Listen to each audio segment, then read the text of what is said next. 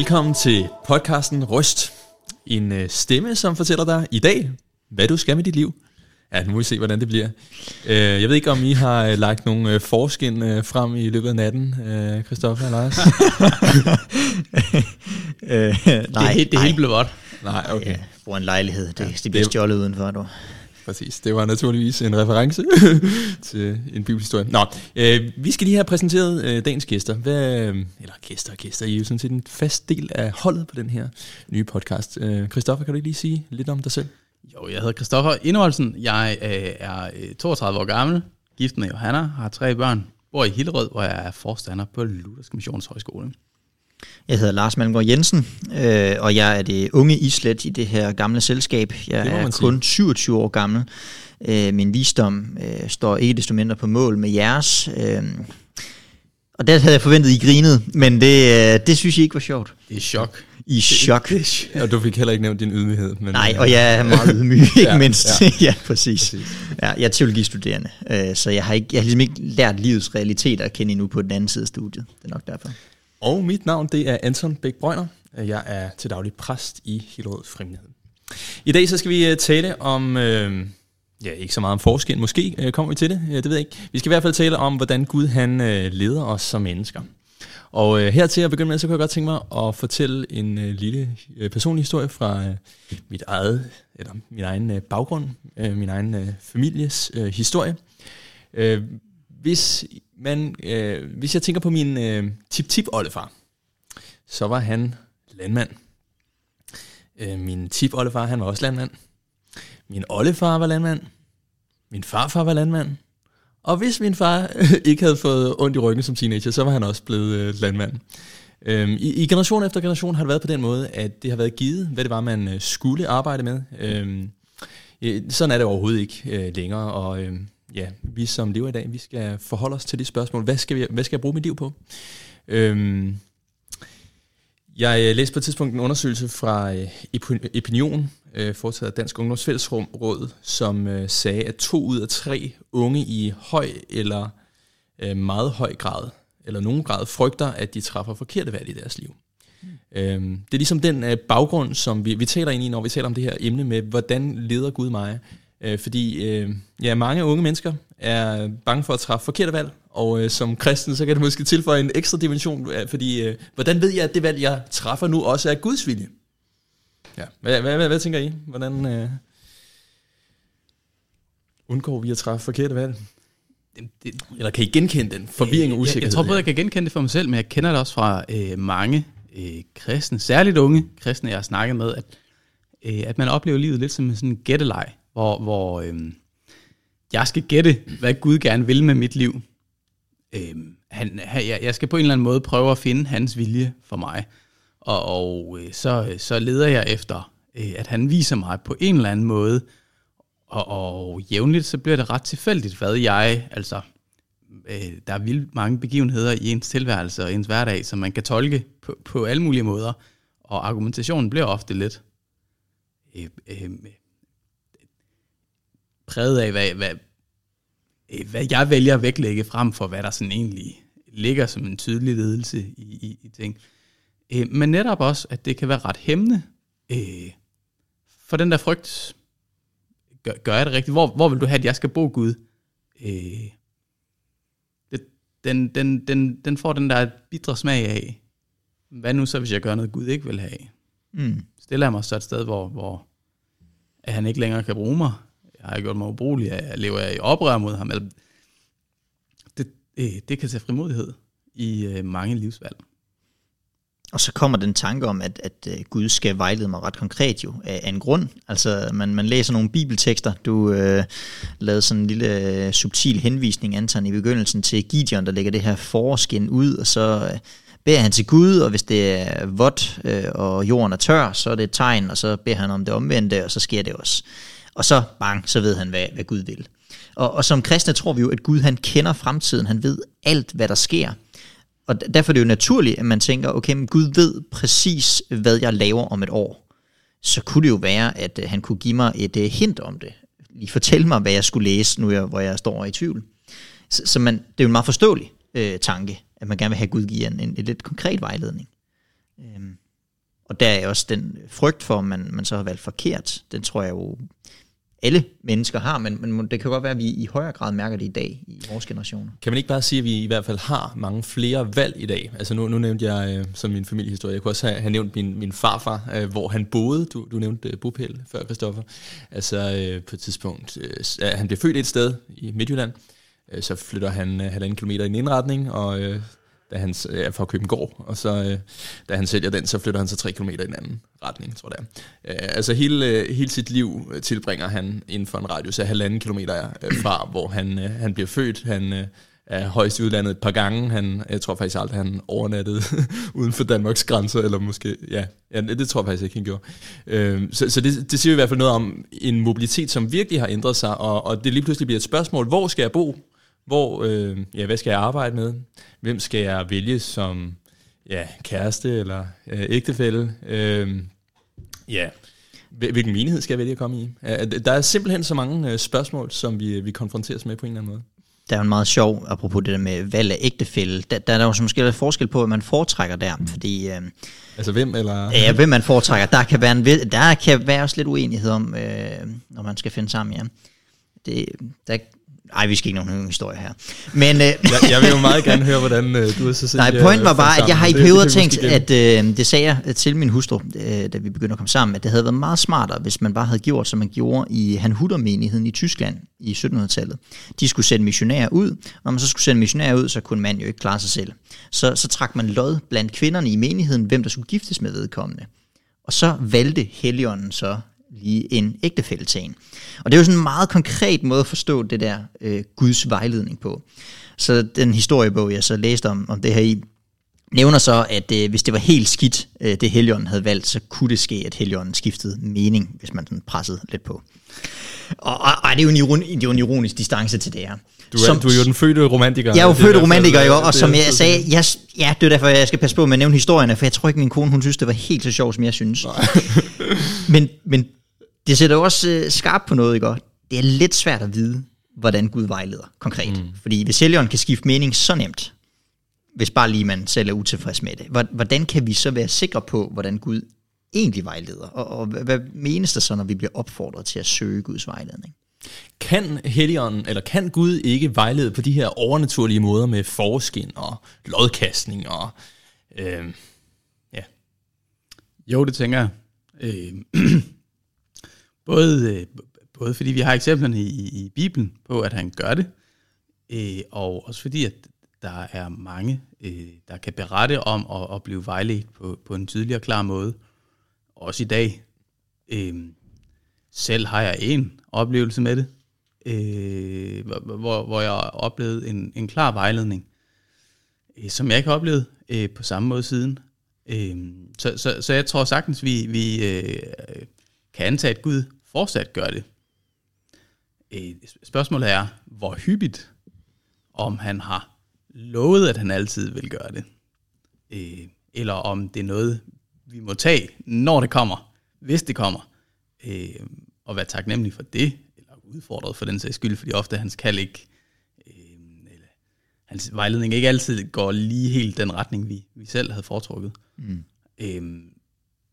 Jeg kunne godt tænke mig lige at smide et par eksempler på ordet. Øhm, på, på hvad? På, på bordet. Ja. Øh, på, på, på det her med, at Gud han øh, vejleder øh, direkte. ja.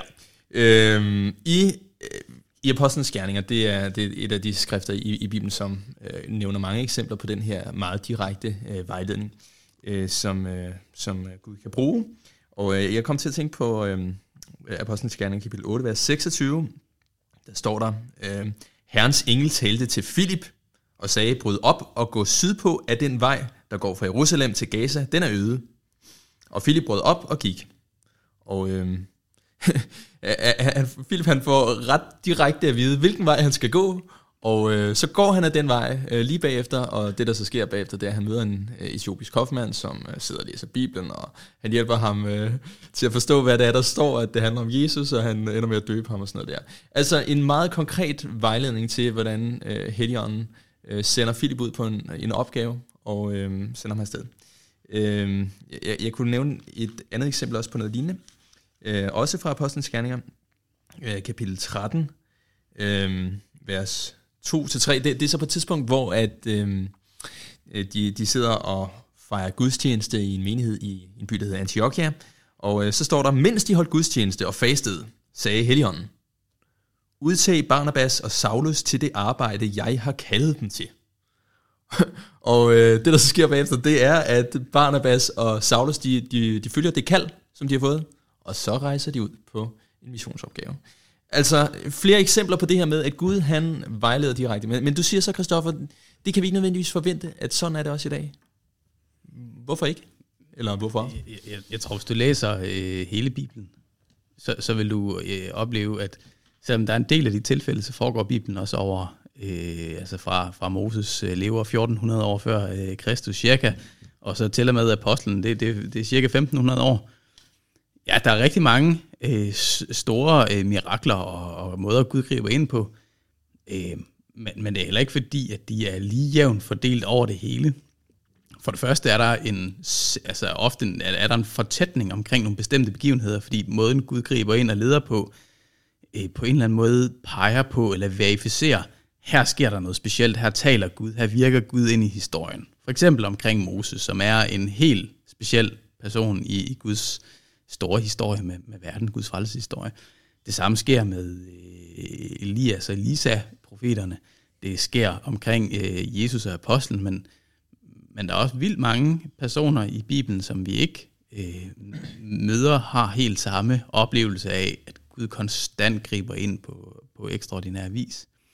Det, det er det ene aspekt, og det, det får mig til at tænke, at jeg skal passe på, at jeg ikke sælger mit liv øh, ind i, i en begivenhed i verdenshistorien, som er helt unikt. Du er ikke øh, helt Moses, det er ikke, det du... Øh Øh, der er paralleller. Nej, ja. netop. Jeg, jeg, jeg, hvad, hvad forventer jeg? Forventer jeg det samme ja. som, som øh, de episoder i, i, i Guds historie, hvor han griber helt ekstraordinært ind. Det, det vil være lidt naivt, tænker jeg sådan set. Det skal mm. vi passe på med. Christoffer lå en sivko som... han lå en sivko som barn. Ja, det, det, men jeg kan også godt forstå, at hans forældre vil af med ham. Så. Nej, kom så. Hvad er punkt nummer to? Punkt nummer to. Øh, så tror jeg, at øh, der er også en del af de der begivenheder i, i Bibelen, som er øh, i bagklogskabens lys. Altså vi, vi har de her steder, hvor der bliver talt direkte, men der er også en del af dem, hvor det er et dør, der blev lukket. Mm. Øh, Paulus, en del af ledelsen i hans liv, det er jo, at det ikke lykkes, det han gerne vil. Ja. Og at han først senere kan, kan, kan kigge tilbage og tolke. Han har et øh, apostolisk øh, klarhed, en, en autoritet fra Gud som Jesus apostel til at udsending til at tolke det, øh, måske lidt tydeligere end vi andre tør, når vi siger, jeg tror, det var Guds vilje, eller det, det var Gud, der ledte mig hertil, men, øh, men det er ikke altid kun fremadrettet, øh, men, men ofte også i bagklodskabens lys, at den ledelse finder sted. Det er også en del af de mange ting, der sker i Bibelen, og de vidensbyrd, vi har om det.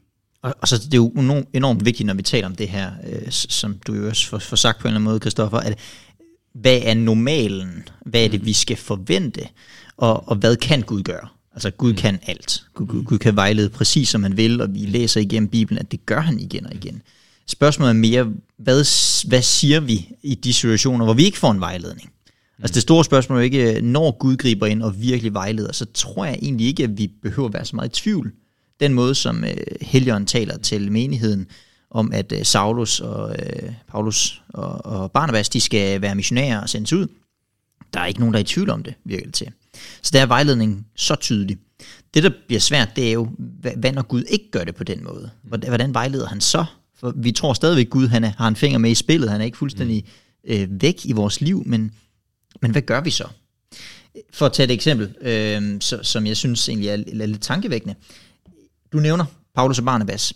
Og det er jo en, et fantastisk øh, vidnesbyrd om indgrebet, men allerede i Apostlenes Gerninger, kapitel 15 i slutningen, så ser vi jo, at det her er jo ikke den eneste måde, Gud han fører historien frem på. Den eneste måde, at han sådan taler direkte. Fordi i kapitel 15, vers 36 frem efter, så står der om, at Barnabas og Paulus, de bliver uenige om en medarbejder. Øh, om han skal tages med videre på deres rejse. Johannes Markus. Og de bliver så uenige om det, at de splitter sig op og går hver sin retning. Og hvis man som læser kun fokuserer på kapitel 13 og tænker, at det er den måde, Gud vejleder på, så, så giver kapitel 15 jo ikke nogen mening. Men i lyset af hele apostlenes gerninger, hvor evangeliet kommer helt til Rom, så må vi sige begge måder. Den direkte tale i kapitel 13, og den her mærkelige uenighed, som splitter dem med, hvor man ikke rigtig kan få øje på helligånden i det. Begge dele, det er en måde, Gud ligesom vejleder det på, fører det fremad på. Du har det gode eksempel med Josef i det gamle testamente. Altså, øh, Gud han griber ind til frelse for sit folk, sin udvalgte slægt. Øh, hvordan gør han det? Jo, der er øh, 11 brødre, der tager den 12. bror, eller der er vist kun 10 af dem, der er til stede, men, men så de 10 af brødrene, der tager deres bror Josef og sælger ham øh, og sender ham til Ægypten. Øh, det er Guds ledelse et af de steder, det aller tydeligst beskrives i Bibelen, og samtidig så er det nok et sted, hvor, hvor, hvor Josef han har siddet dernede på bunden af brønden og kigget op på himlen og tænkt, det, hvor, hvor er du Gud? Mm. Ja. Man skal passe på, med andre ord, passe på med at bede om Guds vejledning i sit liv, hvis ikke man vil sælges til en kamelkaravane. Præcis, det, der er risiko. Det, det. Ja. Men det er på en eller anden måde også det, der er, er hele pointen i Josefs beretning. Det er jo, han sidder netop dernede og tænker, what man, jeg troede måske, jeg havde lagt mit liv i Guds hænder, og nu sidder jeg her. Men, men det, er jo, det er jo ligesom den der grundtone igennem Bibelen, det er, Gud vejleder altid. Men hans vejledning, det er ikke nødvendigvis, øh, ja, eller, hans, hans vilje sker. Hans vilje sker, også for mit liv, også selvom jeg måske ikke nødvendigvis opdager det i alle aspekter.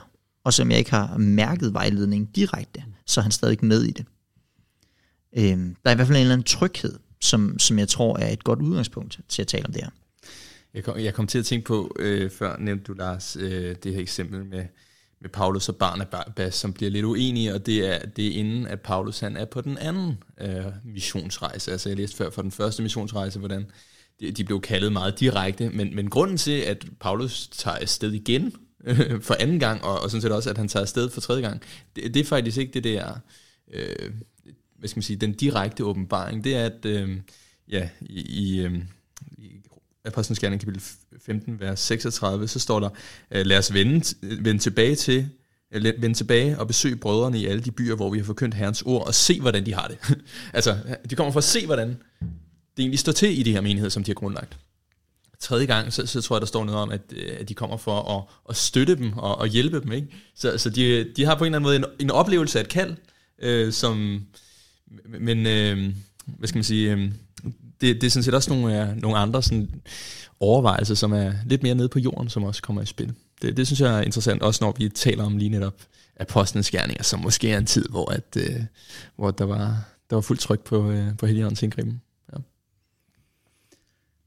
på det sidste har jeg været ret glad for øh, Jonas, profeten Jonas og Jonas bog, også øh, omkring det her med Guds vejledning. Fordi i Jonas øh, historie, så er der en ret konkret øh, indgriben og, og, og kald til noget bestemt, Jonas skal bruge sit liv på. Han skal forlade der, hvor han er, og så tage afsted til Nineve.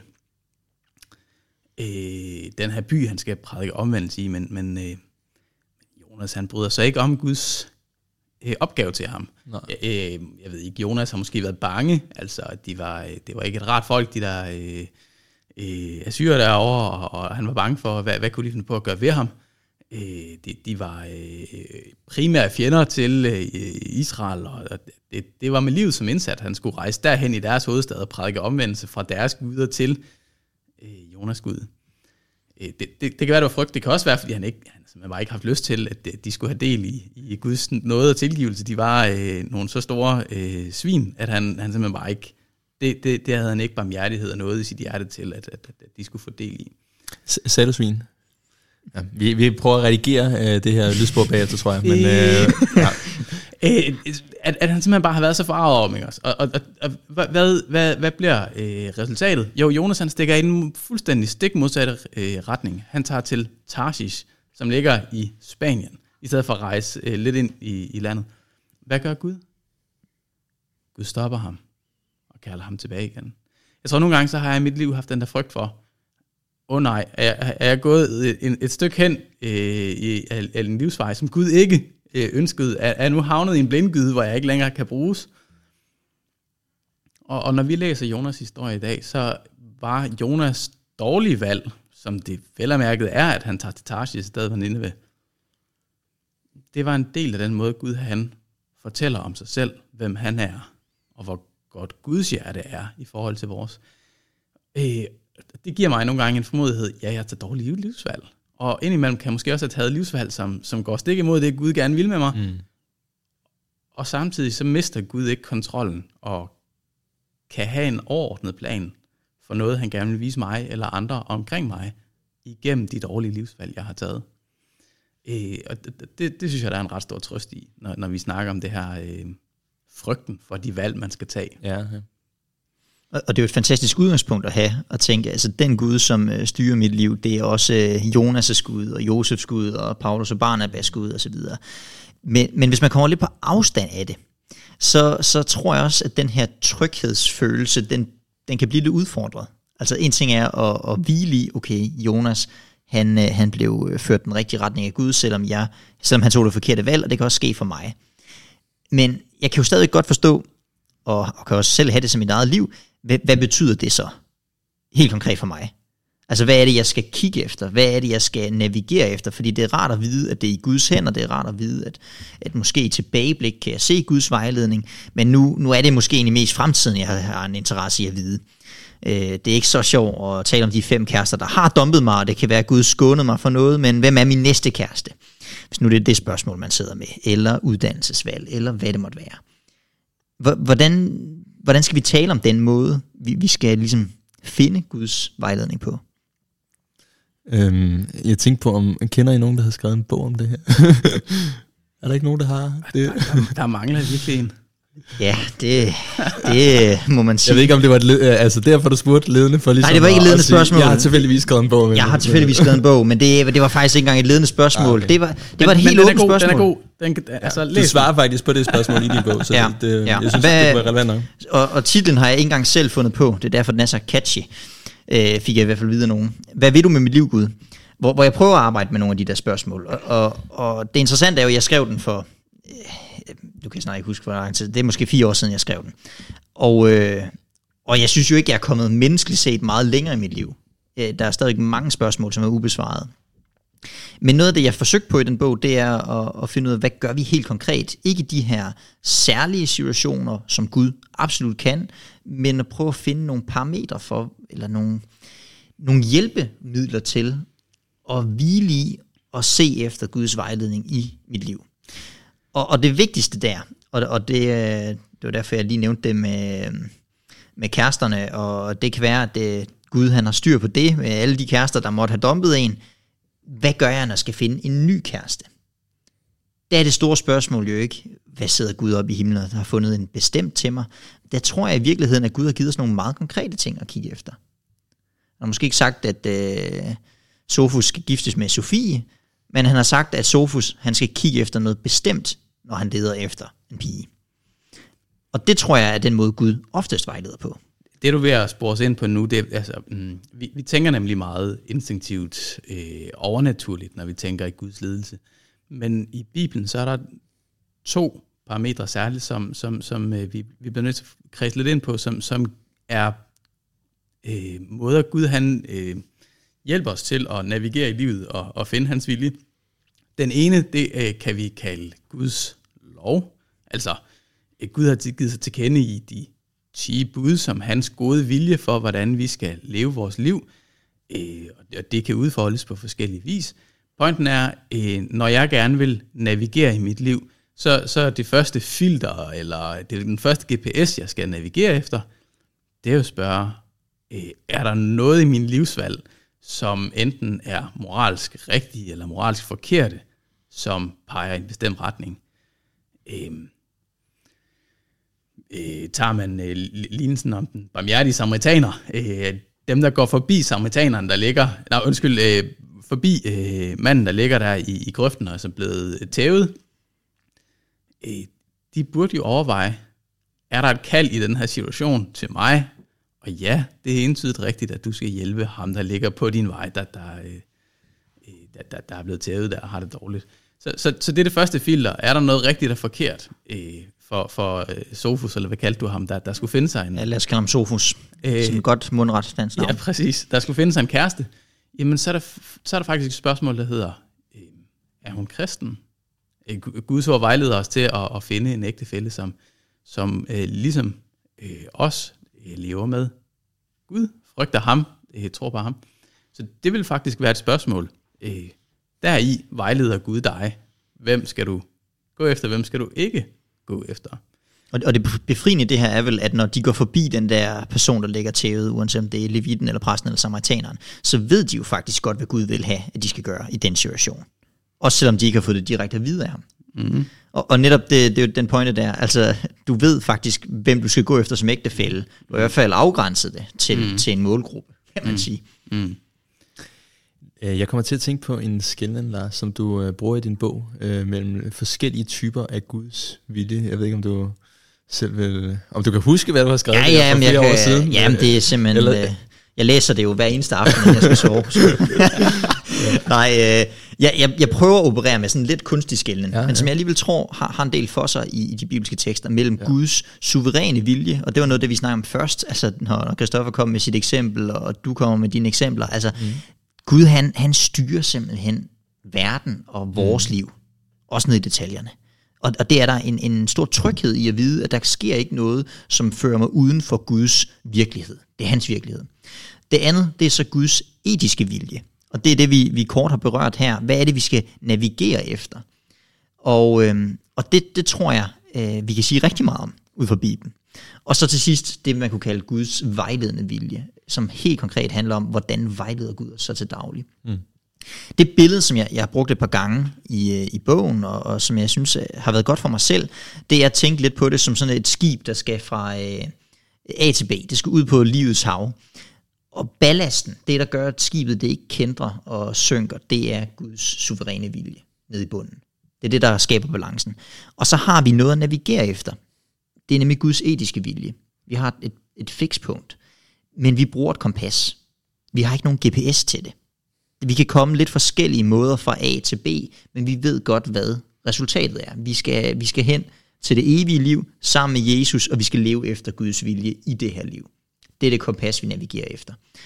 Og så, øh, så stoler vi på, at Gud han nok skal vejlede os i det. Men han har givet os nogle meget konkrete ting at navigere efter i det der kompas. Så det du siger, det betyder faktisk, at når at øh, vi stiller det her spørgsmål, hvad vil du ved mit liv, Gud? Eller hvordan, øh, hvordan finder ud af, øh, hvordan jeg lever mit liv i overensstemmelse med Guds vilje, så skal jeg kigge efter øh, kompasset, eller ja, e, e, efter hans etiske vilje. Øh, er det rigtigt forstået? Jamen det tænker jeg, og, og man kan sige, det er jo ikke sådan, at det løser alting, men det gør, at hvis nu der kommer en eller anden, lad os sige, der er en eller anden, der kommer og spørger øh, præsten i Hillerød Frivillighed, Anton, spørger dig, øh, skal jeg giftes med den her person? Så, øh, og vedkommende er meget i tvivl om det, så kan man i hvert fald stille det første spørgsmål, som Christoffer gjorde, er, det her, er den her person kristen? Ønsker I det samme for jeres øh, familieliv og jeres fremtid?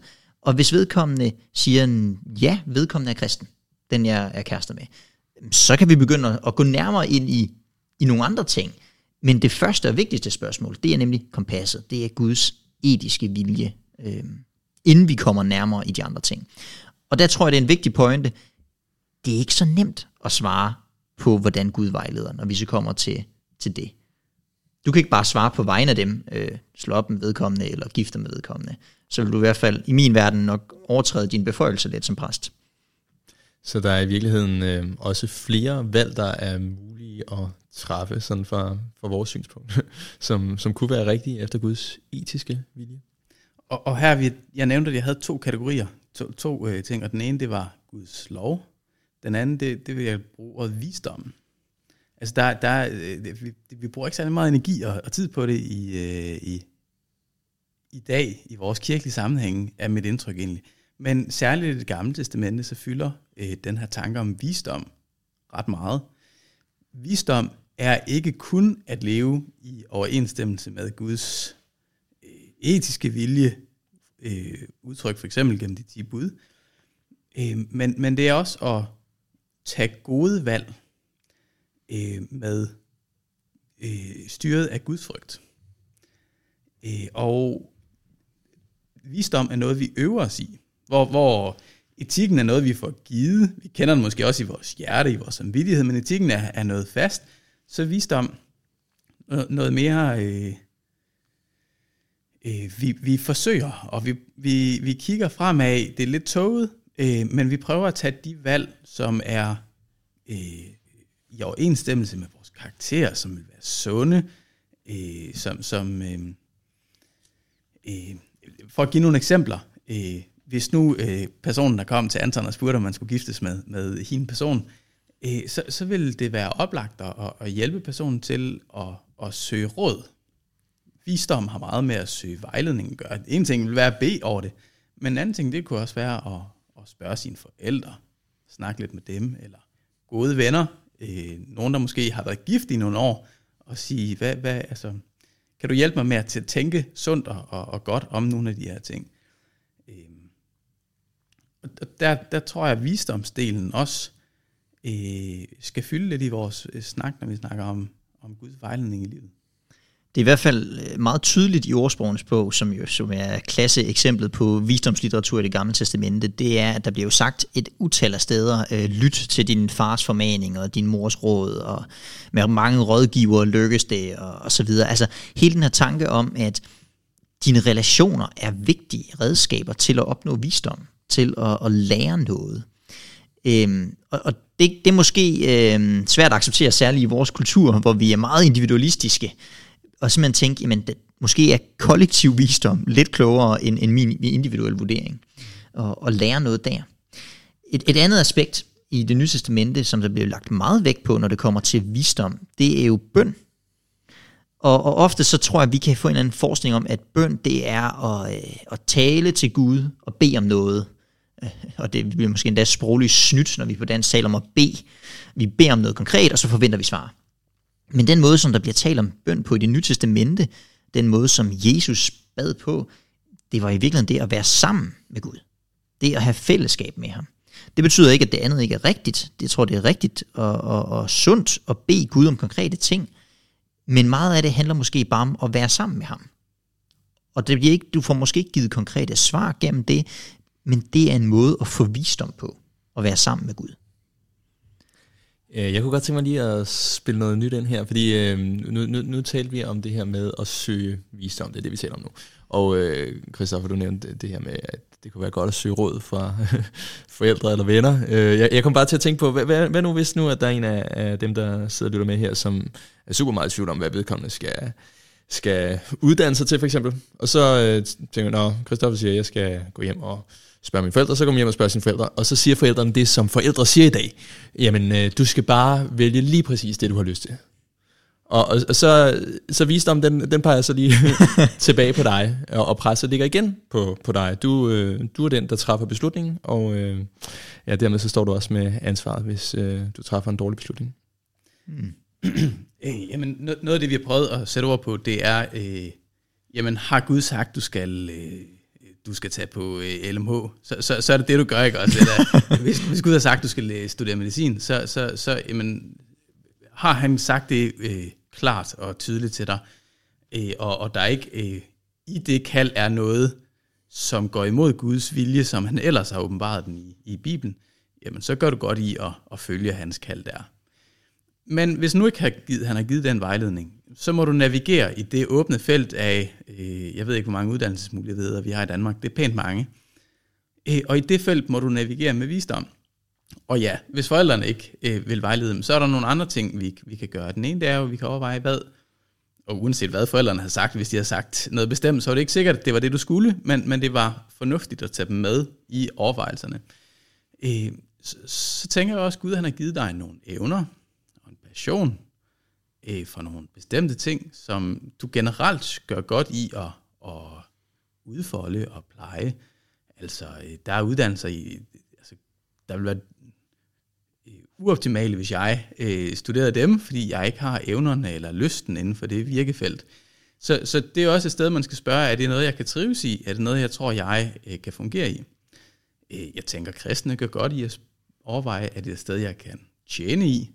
Ikke sådan, at det er mere fromt at være sygeplejerske, end at være arkitekt, eller hvad ved jeg. Men, men jeg tænker egentlig, det er en reel overvejelse at spørge, er der, er der brug for mig noget sted? Er der noget sted, hvor jeg kan udfylde en plads i samfundet til tjeneste for mine medmennesker? Det kan man gøre med mange forskellige ting, men, men det er måske værd at overveje de helt konkrete øh, behov, som mennesker har. Er der noget sted, jeg, jeg kan spille en rolle i det? Øhm, men, men der er sådan en række overvejelser, man kan gøre sig, og netop som, som Lars siger, tag den proces, øh, sovset lidt ind i bøn, men også i frimodigheden til ikke at være bange for at tage et forkert valg. Og, og det er måske noget af det vigtigste i det her. Altså den der frygt for at tage det forkerte valg, fordi særligt når, når det handler om uddannelse, så, så har der også været nogle, nogle øh, samfundsmæssige diskussioner de seneste år om, øh, kan man tage mere end en bacheloruddannelse osv. Det kan jo godt skabe sådan en angst for, har jeg valgt forkert, og er jeg så bare fuldstændig på spanden. Der, der tror jeg, der er en enorm befrielse i at mentalt vende tilbage til Guds suveræne vilje. Altså, at, at Gud har styr på det. Øhm, fordi jeg tror meget hurtigt, vi kan få en eller anden tanke om, at vi kommer til at spille vores liv. Vi kommer til at, at spille de øh, evner og ressourcer, vi egentlig håbede. Fordi måske har man mange ting, man er dygtig til, mange ting, man kunne overveje. Øhm, jeg havde selv en oplevelse øh, for et par år siden, hvor jeg øh, var blevet ansat som landsprædikant i Luthers Mission. Jeg skulle have et helt år, hvor jeg skulle rundt og, og prædike og forkynde, og det glædede jeg mig rigtig meget til. Og det var en pause, jeg tog mellem min bacheloruddannelse og min, min overbygning. Og så kommer der bare corona, og øh, jeg var nok en af dem, der slap billigt. Jeg, jeg forestiller mig, hvis man var gymnasieelev i den periode, så var det endnu værre, end, end det var for mig. Men jeg synes i hvert fald, det var, det var, det var virkelig irriterende. Hold op, hvor var det træls. Og jeg havde sådan en oplevelse af, at det her år, det, det bliver virkelig spildt. Jeg kunne have læst i stedet for, og så kunne jeg måske være blevet hurtigere færdigt. Og, øh, og hvorfor er det, jeg har taget hele det her arbejdsår for bare at sidde herhjemme og kugelure?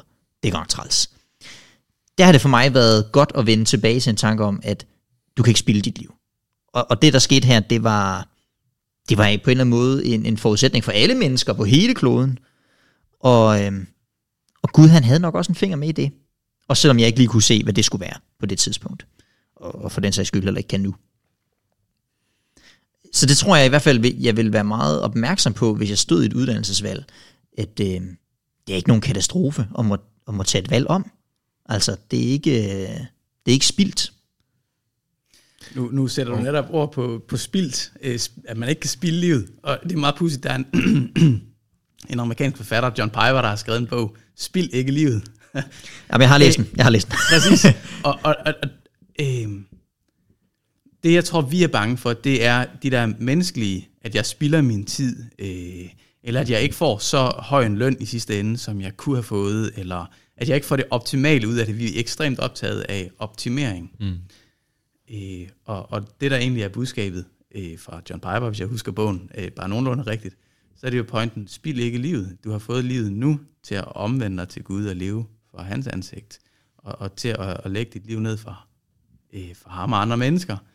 Øh, I den forstand, øh, og med det parameter, lad os være optaget ikke af spille men, men, men lad os ikke købe ind på for meget øh, af, af, af samtidens fortællinger om, at, at, at vi skal øh, at vi mislykkes, hvis ikke vi, vi får brugt vores potentiale fuldt ud, eller øh, op, opnår øh, en, en bestemt effektivitet. Eller, og hvis man skal bruge den sprogbrug, vi har etableret her, så, så det Piper får sagt med spil ikke livet, det er jo, øh, lad være at spille dit liv på ikke at leve efter Guds etiske vilje. Mm. Det er dit liv simpelthen for kort til. Mm. Og, og samtidig så vil Piper jo også understrege det befriende aspekt af, af Guds suveræne vilje. Du kan ikke spille livet i det aspekt, eller i, i, med den vinkel.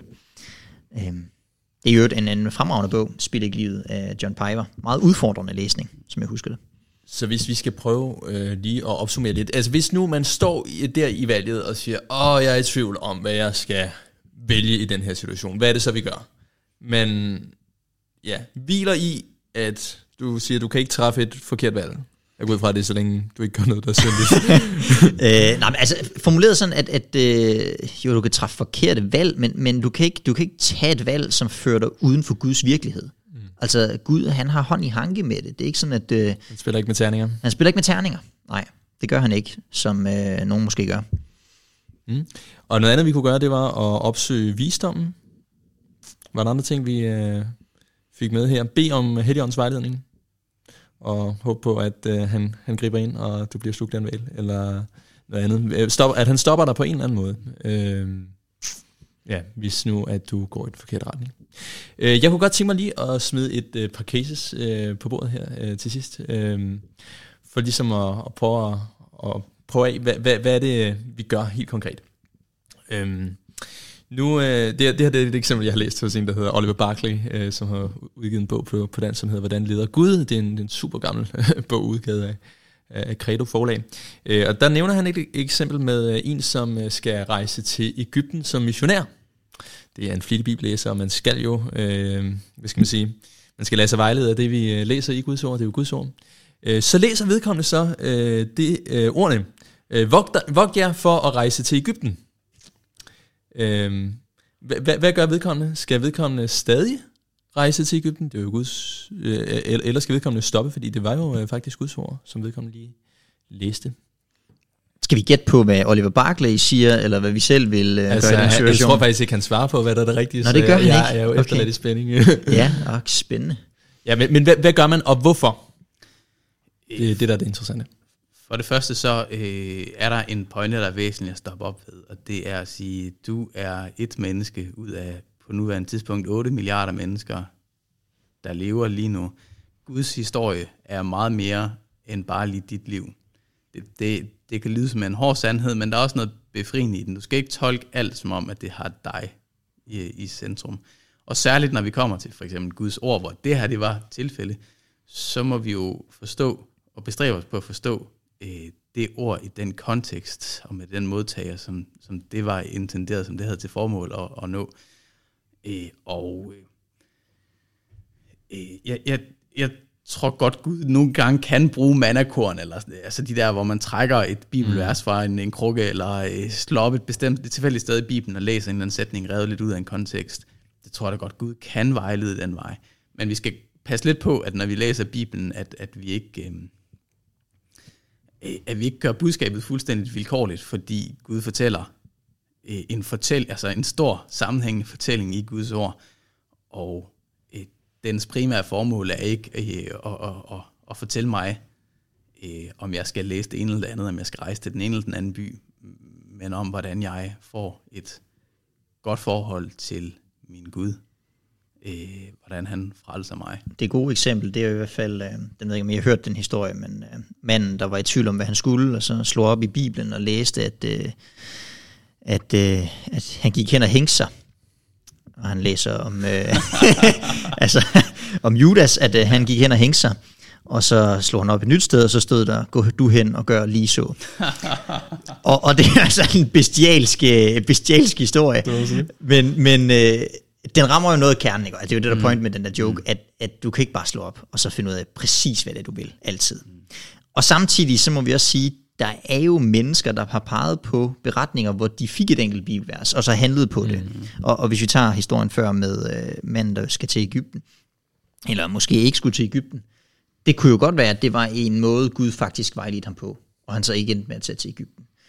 Og det tror jeg, det er lidt vigtigt, om man, man, man handler på egne vegne for sin egen del, eller om det er noget, der involverer flere andre mennesker. Altså, hvis det kun er mig selv, der går ud over, så kan vi måske også være lidt mere... Ja, det må I gerne udtrykke jer- jeres uenighed med mig i, hvis, hvis I er uenige, men, men der tror jeg måske, jeg vil være lidt mere afslappet omkring mit valg hvis det var mit uddannelsesvalg. Hvorimod, hvis det pludselig var en ægtefælle, der blev involveret, eller et valg af en ægtefælle, så, så er det pludselig et andet menneske. Der skal man være meget påpasselig med at benytte sig af bibelvers, hvor man tænker, det her, det må, det må være Guds øh, tanke for mig. Jeg har to øh, cases mere. Mm. Øhm,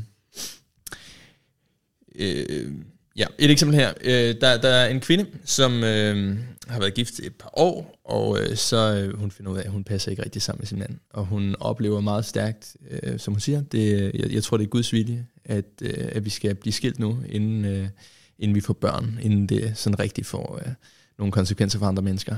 Øh, hvad, hvad, hvad, tænker I om det? Er, det? Øh, er det den rigtige beslutning, når man stærkt har den her fornemmelse af, at det, øh, det er Guds vilje? Hvorfor? Øh, nu kan der være alle mulige forhold i det der ægteskab, som, som øh, jeg ikke lige har indblik i, så det, det kunne være... Øh, det kunne være spændende at grave lidt mere i. Men i udgangspunktet, så har jeg lyst til at gribe fat i den, at, øh, at der er et sted, Gud han har talt entydigt og klart og øh, ufejlbarligt, og så er der steder, hvor Gud kan vejlede og tale, så at sige, men, men hvor jeg må være påpasselig. Øh, det ene, det er Guds ord, der han talt klart, og øh, det, han taler andre steder på andre måder til mig, skal jeg altid holde op imod Guds ord. Øh, I Guds ord, så øh, bliver ægteskabet lagt frem som en til døden, jeg skiller, øh, virkelighed, som jeg er gået ind i for Guds ansigt, øh, og derfor øh, vil jeg mene, at det trumfer min indre følelse af, at Gud kalder mig til noget andet. Øh, med mindre den følelse er betinget af alt muligt andet, der fandt sted af, hvad ved jeg, overgreb eller øh, andet i, i, i det der øh, ægteskab, som jeg som, som virkelig kender til. Men hvis det bare sådan var den setting, som du lige beskrev, mm. øh, så vil jeg sige, du, Gud har talt i sit ord, og det er det, du er forpligtet på. Og det skal være herre over at bedømme og forklare det, du oplever øh, andre steder, hvor Gud vejleder dig. Ja. Så, så du peger på, at der kan være et, et mindste onde i en situation i, i nogle tilfælde, men, men, men normen, det er et ubrudeligt ægteskab, så at Yes. sige. Ja. yes. Tak for det. Øhm, jeg, jeg tænker, at vi kan også komme i tanke om øh, situationer, hvor at øh, Guds ord måske ikke siger noget helt klart. Og øh, altså, det, det er jo dybest set det, du siger, det er det, man skal navigere ud fra her. Men hvad når vi, vi så forestiller os øh, et andet eksempel, og det er så den sidste case, jeg lige øh, har med her. Øhm, der er en i den øh, menighed, øh, du kommer i, som øh, kommer hen til dig og siger til dig, øh, jeg har fået et syn. Vi, vi, vi, vi, er jo, vi, har, vi har allerede talt om øh, nu, at vi, vi tror sådan set godt, at Gud kan åbenbare sig også ved syner. Øh, stadig i dag, det er ikke sådan, at vi kan forvente altid, at han gør det på den måde, men, men Gud kan gøre det. Så der er en kvinde, der kommer hen og siger til dig, jeg har fået et syn. Og i det syn, så så jeg, at du skulle rejse til Tanzania og blive missionær. Du oplever måske, at du, du har nogle øh, gaver øh, til det. Øhm, du øh, hø- læser også i Bibelen og kan læse øh, missionsbefalingen, at øh, gå derfor ud i alverden og gøre alle folkeslag til mine disciple. Hvad, hvad gør du, Lars? Nu, nu leger vi lige, at det er mig, der har fået den der ja, lad os, henvendelse. lad os gøre det. Det, der tror jeg jo, at øh, der både er en dimension af Guds vejledning, som handler om øh, måske en direkte vejledning, som jeg skal være opmærksom på, men, men der er jo også en masse ydre faktorer, som jeg bør overveje. Øh, blandt andet så øh, har hun fået syn om øh, Tanzania og ikke Ægypten. I, øh, I min kirkelige sammenhæng, hvor Luthers Mission driver arbejde i Tanzania, der vil det jo faktisk også være relevant. Fordi det kunne jo være, at det er, det er en måde, Gud fortæller mig, at jeg skal til Tanzania på. Hvor hvis han sagde, at det var Ægypten, så, så skulle jeg måske være lidt mere opmærksom på, okay, at, at det er rigtigt. Øh, der er ikke nogen ydre ting, der peger i den retning. Det betyder ikke, det er forkert. Det kan sagtens være, at det, det er noget, jeg skal overveje. Men, øh, men der er flere ting, der peger i retning af det, hvis det er Tanzania. Jeg er også vokset op i Tanzania. Øh, min kone har boet i Tanzania i store del af sit liv. Pludselig er der rigtig mange ting, der, der peger i den retning. Men det, det betyder ikke, at jeg skal gøre det. Og det så tror du jeg, vil ikke føle dig forpligtet Jeg vil af ikke en, føle der mig- kommer hen og, og siger, at vedkommende har haft et syn om dig? Nej, det vil jeg ikke. Og Hvorfor?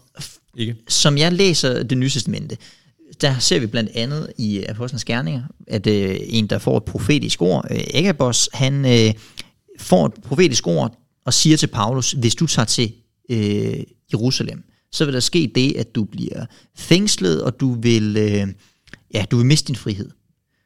Og det er et sandt profetisk ord, som han siger til Paulus. Og Paulus siger, øh, lad det ske, som Herren vil det, og så tager han afsted alligevel det, som jeg får ud af den beretning, og som jeg også øh, læser de andre nytestamentlige tekster, det er, at Gud han kan formane os, og han kan give os øh, tegn og så videre, som vi kan handle på, men, men vi er ikke forpligtet til det, at handle på andres syn. Det, det sådan opfatter det ikke. Men der er alligevel den forskel, at Agabos øh, syn til Paulus var uden et imperativ. Han sagde ikke, hvad han skulle. Nej, han sagde mm. bare, hvad der ville ske, hvis han gjorde. Og så ligger det inden for hans øh, eget øh, er villig til at gøre det. Og der kan det være, at han oplevede, at, at Gud havde et kald til ham, der, der Nå, jamen, så må jeg gå ind i det med åbne øjne. Øh, den situation, som Anton beskrev, så, så var der jo et moralsk, eller et, altså et, et kaldsmæssigt imperativt. Du skal rejse. Øh, Akapos bandt ikke øh, Paulus samvittighed i udgangspunktet. Men vil du ikke, vil du ikke stadigvæk, øh, vil du ikke stadigvæk overveje, om, om, om, om det ene syn er det, der gør forskellen, eller om, jo, om jo, der skal helt flere sikkert. ting? Det er jo bare ja. for at sige, at jeg synes, ja. den sammenligning var, ja. var, var lidt uh, mangelfuld. Ja, jamen det For, for, for, for, for øhm, jeg, jeg tror, jeg vil tage flere ting i betragtning. Det ene det er, hvem er det, der kom og, og kom med det syn? Altså øh, ikke, ikke, at det er, gør den fulde øh, forskel, men, men der er alligevel Øh, er det en, jeg, jeg, jeg, jeg kender, og jeg ved, der lever med herren? Er det, er det en, der har tidligere har øh, modtaget beskeder fra, øh, på en eller anden måde, syn fra herren? Så, og hvordan har de forholdt sig? Så, altså, der kan være noget der, som på en eller anden måde er relevant, eller er det en person, der har, har en løgn, løgnagtig øh, rygte, som, som, som ja. Øhm, så tænker jeg, at jeg vil se, er der andre ting i mit liv, som, som sandsynligt gør eller modarbejder. Lad os sige, at øh, nu var det dig, der havde fået kaldet, og lad os sige, at, at du øh, øh, havde øh, nogle forpligtelser over for nogle personer, du ikke kunne forlade. Øh, øh, hvis det var en person, der var gift, og, og, og personens øh, hustru ikke kunne foretage den rejse, jamen så ville det være et, et altså står man i, i splittelsen mellem to kalder, der, der vil Guds kald til at være tro mod sin ægtefælle. Øh, trumfe for mig at se. Så, så der vil være en række andre øh, ting, jeg vil tage i, i belysning. Og, og jeg vil i udgangspunktet tænke, øh, at, at,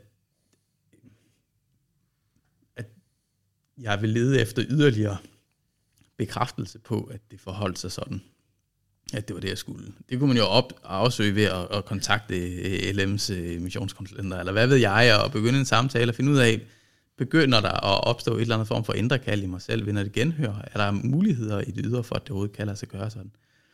Øhm.